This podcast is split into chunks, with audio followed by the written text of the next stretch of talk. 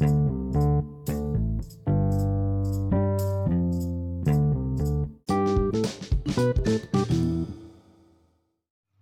semuanya, kembali lagi bersama kita di podcast Nganu bersamaku dan bersamamu. Kali ini kita bakal bahas karakter radio dan televisi. Nah, kali ini aku bakal jelasin tentang karakter khas radio. Yang pertama ada imajinatif. Radio bersifat theater of mind artinya radio mampu menciptakan gambar dalam pikiran pendengar melalui kekuatan kata dan suara. Yang kedua ada auditori. Pendengar tidak akan dapat mendengar kembali informasi yang tidak jelas diterimanya, karena ia tidak bisa meminta kepada komunikator atau penyiar untuk mengulang informasi yang hilang kecuali ia merekamnya. Dengan perkataan lain, pesan radio disusun secara singkat dan jelas. Yang ketiga ada akrab atau intim. Jadi, selama kita dengerin radio, kita bisa sambil melakukan aktivitas lain. Apa nih, Ri, contohnya aktivitas lainnya?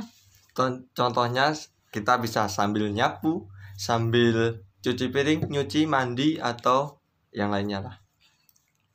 Nah, yang selanjutnya itu identik dengan musik. Jadi radio itu identik dengan musik. Lalu, selanjutnya radio juga mengandung gangguan. Jadi audio dari radio bisa timbul dan tenggelam karena gangguan teknis. Kalau karakter khas televisi yaitu yang pertama audiovisual yaitu televisi bisa didengar dan dipandang beda seperti radio yang hanya bisa didengar. Yang selanjutnya, berpikir dalam gambar. Ada dua tahap yang dilakukan dalam proses ini. Yang pertama, visualisasi, yaitu menerjemahkan kata-kata yang mengandung gagasan yang menjadi gambar-gambar. Yang kedua, penggambaran, yakni kegiatan merangkai gambar-gambar individual sedemikian rupa sehingga kontinuitas mengandung makna tertentu pengoperasian cara kerja televisi yang kompleks. Televisi juga mempunyai kekuatan lebih dibandingkan dengan radio.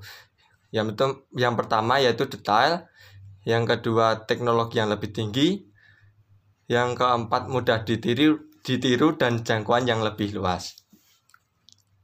Nah, jadi gitu tentang karakteristik radio dan televisi Sobat Nganu. Sampai jumpa lagi di episode Nganu selanjutnya. Dadah!